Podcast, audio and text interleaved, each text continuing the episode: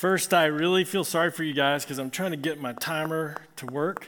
Because even you're a preacher, you don't know if it's an hour, you don't know if it's 20 minutes. Usually it leans to the hour.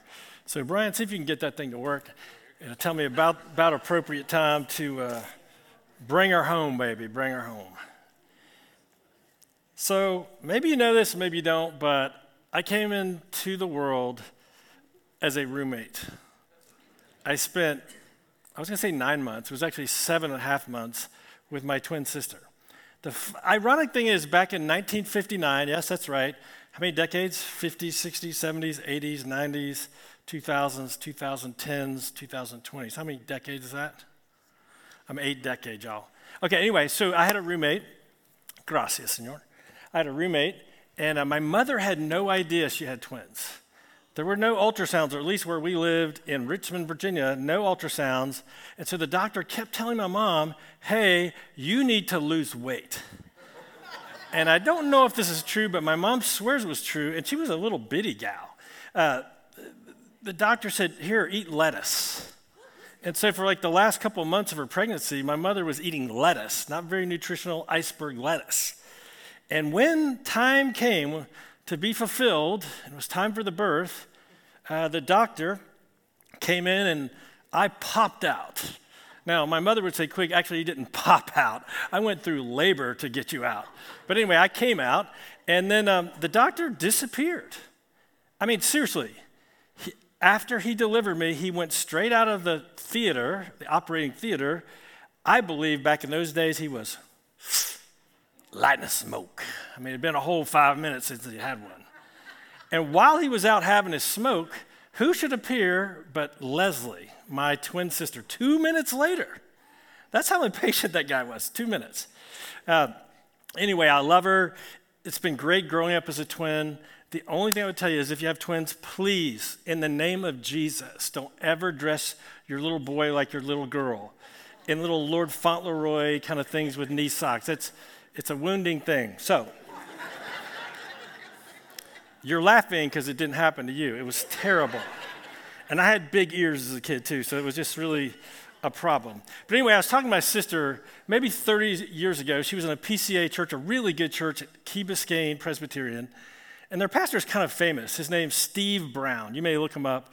He's an amazing preacher. But my sister kept referring to me all the time as a preacher, a preacher, a preacher, a preacher. And that ain't exactly Anglican language. So I was going to set her straight. I'm like, sis, how many hours a week do you think I actually preach? My first church, we had th- three services. So maybe if they're 24 minutes long, I mean, you're, you're pushing right at an hour. But yet I might work 50 hours a week or whatever it is. Just like mothers, you know, preachers don't necessarily write down every time code, we just do our job. So, anyway, she kept calling me a preacher, preacher, preacher. I'm like, but sis, the other 49 hours a week, I do other stuff. And so, like, calling me a preacher is kind of um, reductionist.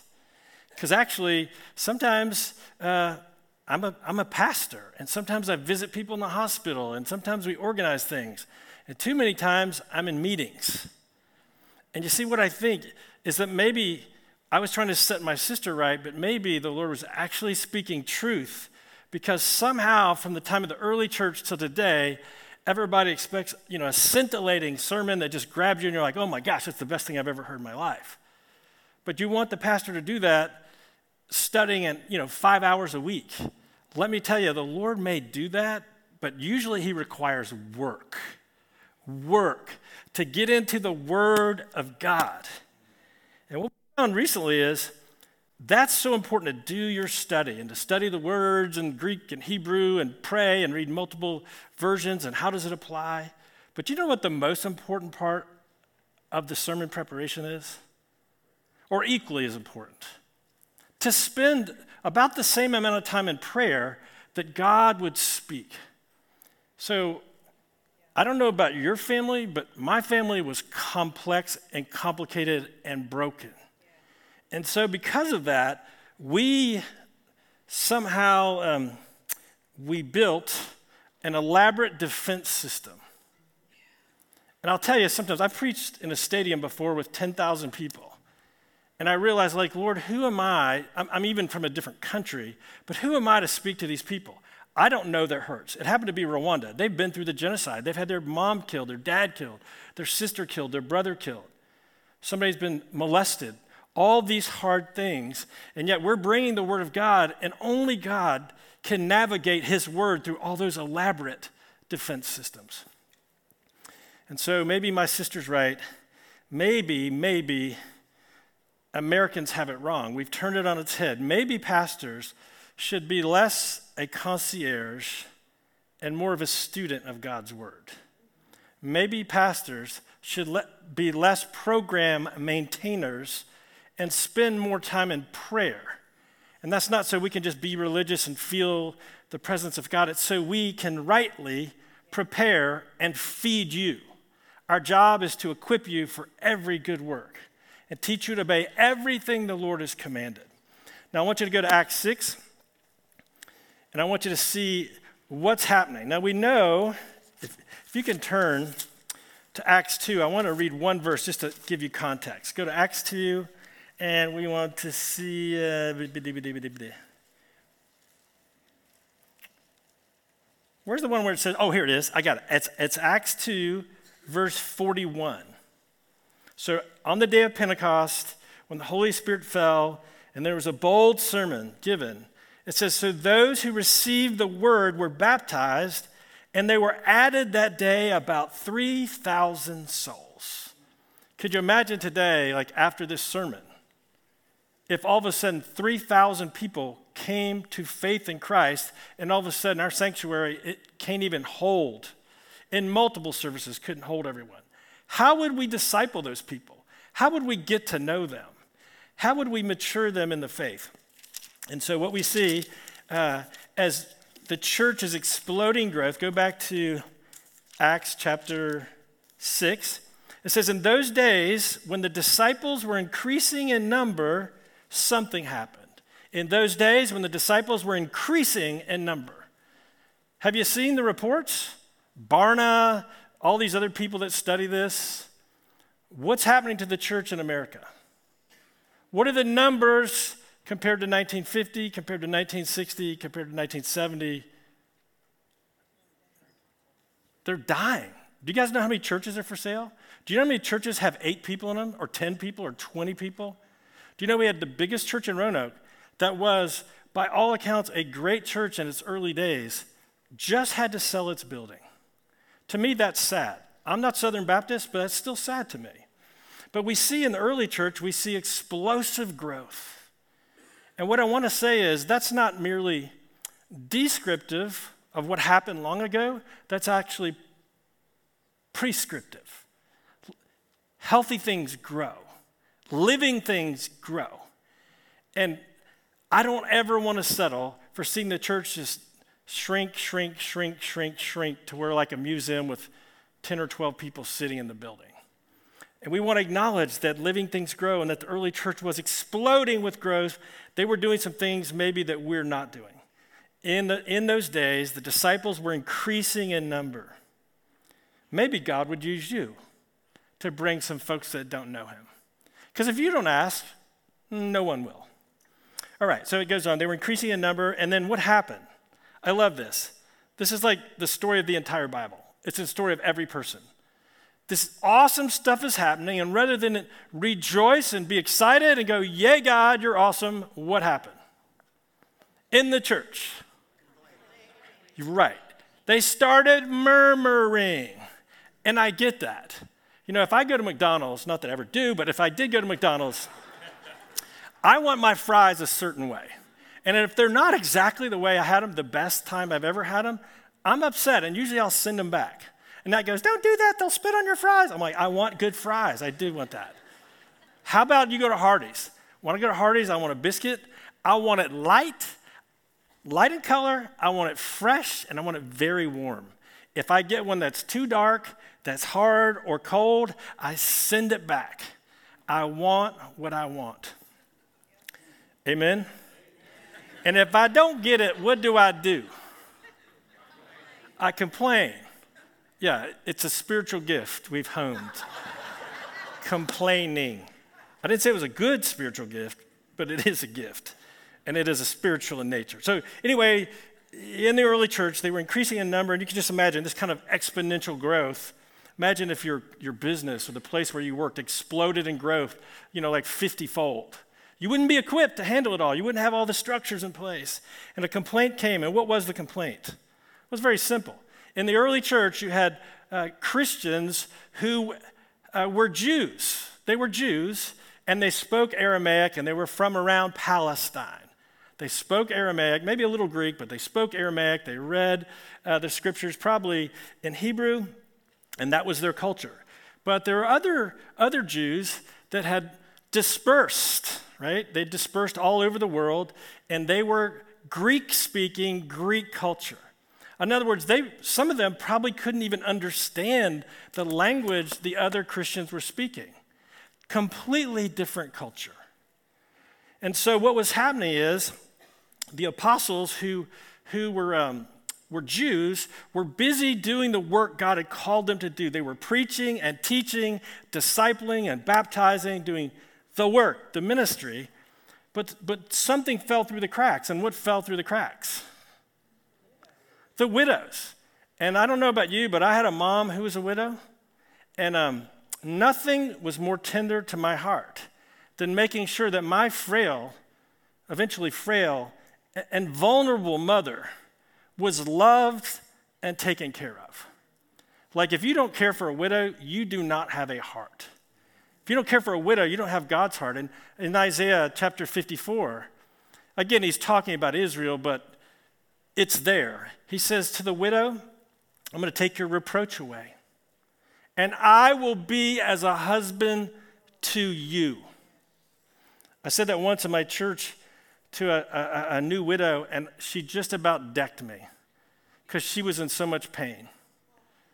And I learned I just need to keep my little mouth shut. But inside, I was thinking, but God still will do it.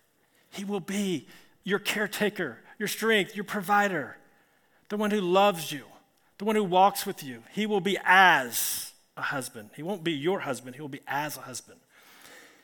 Okay, and so we see the, the, the, the, Greek widows are being neglected. I mean, that stinks. How would you like to go to a party and everybody else is being served except for your people? It's unfair. Like even a kid would know it's unfair. And so there was a legitimate complaint. Pastors, let me talk to the two of you right now. How many complaints have you gotten in 20 years of ministry, Brian? How about you, Tim? Have you, have you seen any scorchers come our way? I have a couple I wish I could show you. I'm like, this is an A and like scorching somebody. It's amazing. But sometimes what we try to tell our, our younger pastors is even if the presentation is awful, even if the person is acting, watch my words, not very nice, there can be truth in what they're saying. Even if they don't say it nice, even if they don't say it with love, we have enough security in Christ to say, well, maybe the Lord is speaking to me through this Balaam's ass over here to, to, to tell me some truth that I need to hear. And the, the reality is, it was unfair. It was dividing the church. It was hurting the feelings, you know, feelings. It was hurting the heart. It was bringing division. It was Satan going, oh, you know what? You guys are so big. You're growing so fast. There's such unity. The Holy Spirit's going. I'm just going to plant some division amongst you. And I'm going to do it along cultural or perhaps even racial lines. Do we ever suffer that? And so what happened? And so the first thing that the apostles did is they did not dismiss the complaint. And they realized, you know what? These people are telling the truth. This is not right. This is not fair. We need to fall on our sword and admit we have not done our job. We have not overseen this. We need to do better. And so the widows were neglected. It says, and the 12 summoned a full number of disciples, and they said, okay, well, we'll start waiting on tables. No, that's not what they said. What did they say? These men who, who had been called to drop their nets and come be fishers of men and follow Jesus. He'd entrusted them a certain ministry. And they didn't say, okay, I'm sorry, we'll give up what we're, we're doing and we're going to start waiting on tables. No, that's not what they said. What did they say? It says it right there in the scriptures. He said, it says first, it says, it's not right that we should give up preaching the word of God to serve tables. So it is, it is paramount to the church. I mean, the Great Commission teach them to obey everything I have commanded you, and lo, I'm with you always. Without the teaching of God's word, where's the good news? Without the teaching and preaching of God's word, how do you grow? Right? We need pastors and shepherds, evangelists and teachers. And said, It's not right we give up preaching the word of God to serve tables. Verse 3 Therefore, brothers. So, so these Jewish uh, Christians who were apostles own the problem, and now, if you're congregational in nature, you'll love this. They involve everyone, especially those who are Greek, in addressing the problem, right? They're super wise. They're, they're involving the offended parties and everyone to come together to seek the mind of Christ and, to find uh, men of good repute, full of the Spirit and of wisdom, to do the ministry of the table so that the apostles could do ministry of the word and prayer. So let's look at it. Therefore, brothers, pick out among, among you seven men. Now, ladies, before you get uptight, there is, or mad, there is one lady named as a deacon in the New Testament, and her name would be, drum roll, Phoebe. Phoebe. And Christians argue was she a servant or was she a deacon? Was she ordained? La di da di da. All I know is there is evidence in the New Testament that you could stand on. Phoebe. But in this case, the apostle said, We want seven, perfect number, and we want men. And we want these men to wait on tables. And the most amazing thing to me is who the people picked. Now let's look at the names of people. So, first of all, it says, You brothers find seven men of good repute, full of the Spirit and of wisdom, whom we, so this c- comes away from congregationalism to more like Anglican world where there's an overseers. They lay hands. They say, Y'all pick them, but we're going to lay hands. We're going to anoint them. We're going we're to commission them. And so you see both congregational and kind of episcopal hierarchical uh, ecclesiology going on. Google all that. Um, and what's interesting is, what were the requirements to serve at table? Right now, have you noticed, like every fast food place, almost every business goes, hiring. Do you have a pulse? Hired. When do you think, like, hey man, God's doing big stuff and God's on the move, and like we, we got to do what God's called us to do. So find somebody, y'all. Find, dig up somebody with a pulse. But he didn't do that. They wanted men that were full of the Spirit, full of wisdom. What we don't know yet in this passage is that later two of those men would become bishops. And what we don't know right away is that at least six of these men would be martyred, they'd be murdered for their faith. And so you better have people called by God who are full of the Spirit, who are full of wisdom. How many of you guys have applied for a job? Maybe you're desperate. You're in that season of life like, I just need, I need a job. And you go to apply and they see your resume and like, you're just too qualified. No, no, no, no, no, but I'm willing to work. No, sir, you're, you're too qualified. God, when he's addressing needs of widows, he picks people that are too qualified because he loves them.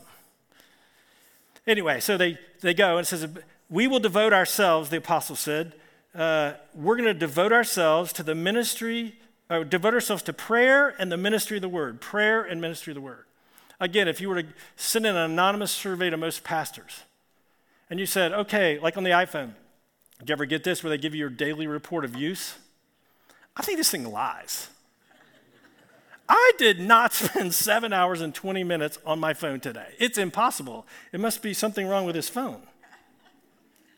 What if God gave you a report on, hey, here's your, here's your daily accounting of the time you actually spent in God's Word and the time in prayer? Ooh. It's bad enough if you're a layperson. What if you're a pastor shepherd whose job it is to equip people to teach them to obey everything the Lord has commanded? But you're busy running programs. You're busy being a concierge. You're busy doing a hundred great things, but you're neglecting the one thing that is needful. Actually, the two things the time in the Word and in prayer. And so it says, while they laid down that clear distinction of duties, it says, they were all pleased, all the people, especially the Greeks who had been offended. They were pleased. Uh, they pleased the whole gathering. When does that ever happen in church? Never. Like, no matter how good the singers are, the band, or the preacher, like somebody's going to love it and somebody's going to hate it. But it says in this case, because God uh, was behind it, He had orchestrated it. It says everybody was pleased with what was happening. And it says, so they picked out, uh, it pleased the whole gathering. They chose seven men. They chose Stephen. You may remember him, he was martyred. They chose Stephen, a man full of faith and the Holy Spirit. They chose Philip, and these names are hard Prochorus, Nicanor, Timon, Parmenas, and Nicholas. Now, what do you recognize about those names? Are you sure? Tim always does that. And i always hate to answer his questions because I know it's a trick sometimes. They were Greeks. What's brilliant about that? You have people that are rightfully offended. You involve them in addressing the problem, and then the, those that they pick and that the apostles laid hands on were Greeks. They're going to do a little better at the table speaking to those who don't understand Aramaic. And so they picked these men. All right, let's close it down. Verse 6 and they, they set these men before the apostles, and they, the apostles prayed. See, they really were called to prayer. They prayed, and then what did they do? They laid hands on these men. Let's look in verse 7. What is, what is the fruit of the apostles not being defensive? What is the fruit of the apostles going, Yep, you're right. We have neglected these widows. Shame on us. We need to do better. But the way we do better is not to neglect our main calling, but to, to involve other people. You guys ever heard about the Negro Leagues in baseball? You ever heard of Satchel Paige? He may have been the greatest pitcher in the history of baseball. I, I, heard, I don't know if it's true, but I heard that Satchel Paige would tour around the country with only himself and a catcher. And he would take on the best fast pitch softball teams. And he knew he didn't need an infield or an outfield because he was going to strike them all out. And that's awesome for Satchel Paige, but it doesn't work well in the church. Any more than if we had Steve up here doing the one man band thing. I think that's kind of creepy anyway. Could you imagine Steve playing bass and then hitting the keyboard and then doing this with his foot and then singing and looking back and directing the choir? It's crazy. Here's the takeaway. Here's the takeaway. The church grew as a result of this, of this structure, of this ministry. But here's the question I have for you have you been operated on? Have you, have you had a surgeon that worked on you? What would it have been like the day you get wheeled into Lewis Gale or Carilion or UVA or where, Duke, wherever you're going? And you come to the door of the hospital and there is your surgeon. Good morning, sir or ma'am. Nice to meet you. Welcome to our hospital. And oh, by the way, you need to go to pre admission. You walk over to pre admissions, and who's there but the same surgeon? Oh, we're so glad to see you. But you're going to need to go to the billing department. Okay, we will go to the billing department. Who's there? Your surgeon. Then they say, You need to report to the third floor. You go up to the third floor and there's somebody to receive you. It's not a nurse, it's your surgeon. On and on and on and on and on and on. You can't be Sam Drucker. You can't do everything. And so, what I want to know is would you want your surgeon doing 25 things or the main thing? So, what do you want for your pastors? Maybe it means y'all need to preach some to us. Maybe it means you need to say, you guys, love all the programs, love all that, but you, your job is to equip us, period. Your job is to equip us, the saints, for the work of ministry. And so, friends, I want to say a lot of you may not get a collar and be an official deacon, but all of us are servants of Christ. And you need to, one, step into that role. Number two, when you see us getting busy with so many things that are not the main thing, you need to say, Stop it. God's people deserve better. Be of courage, friends. In the name of the Father, Son, and Holy Spirit. Amen.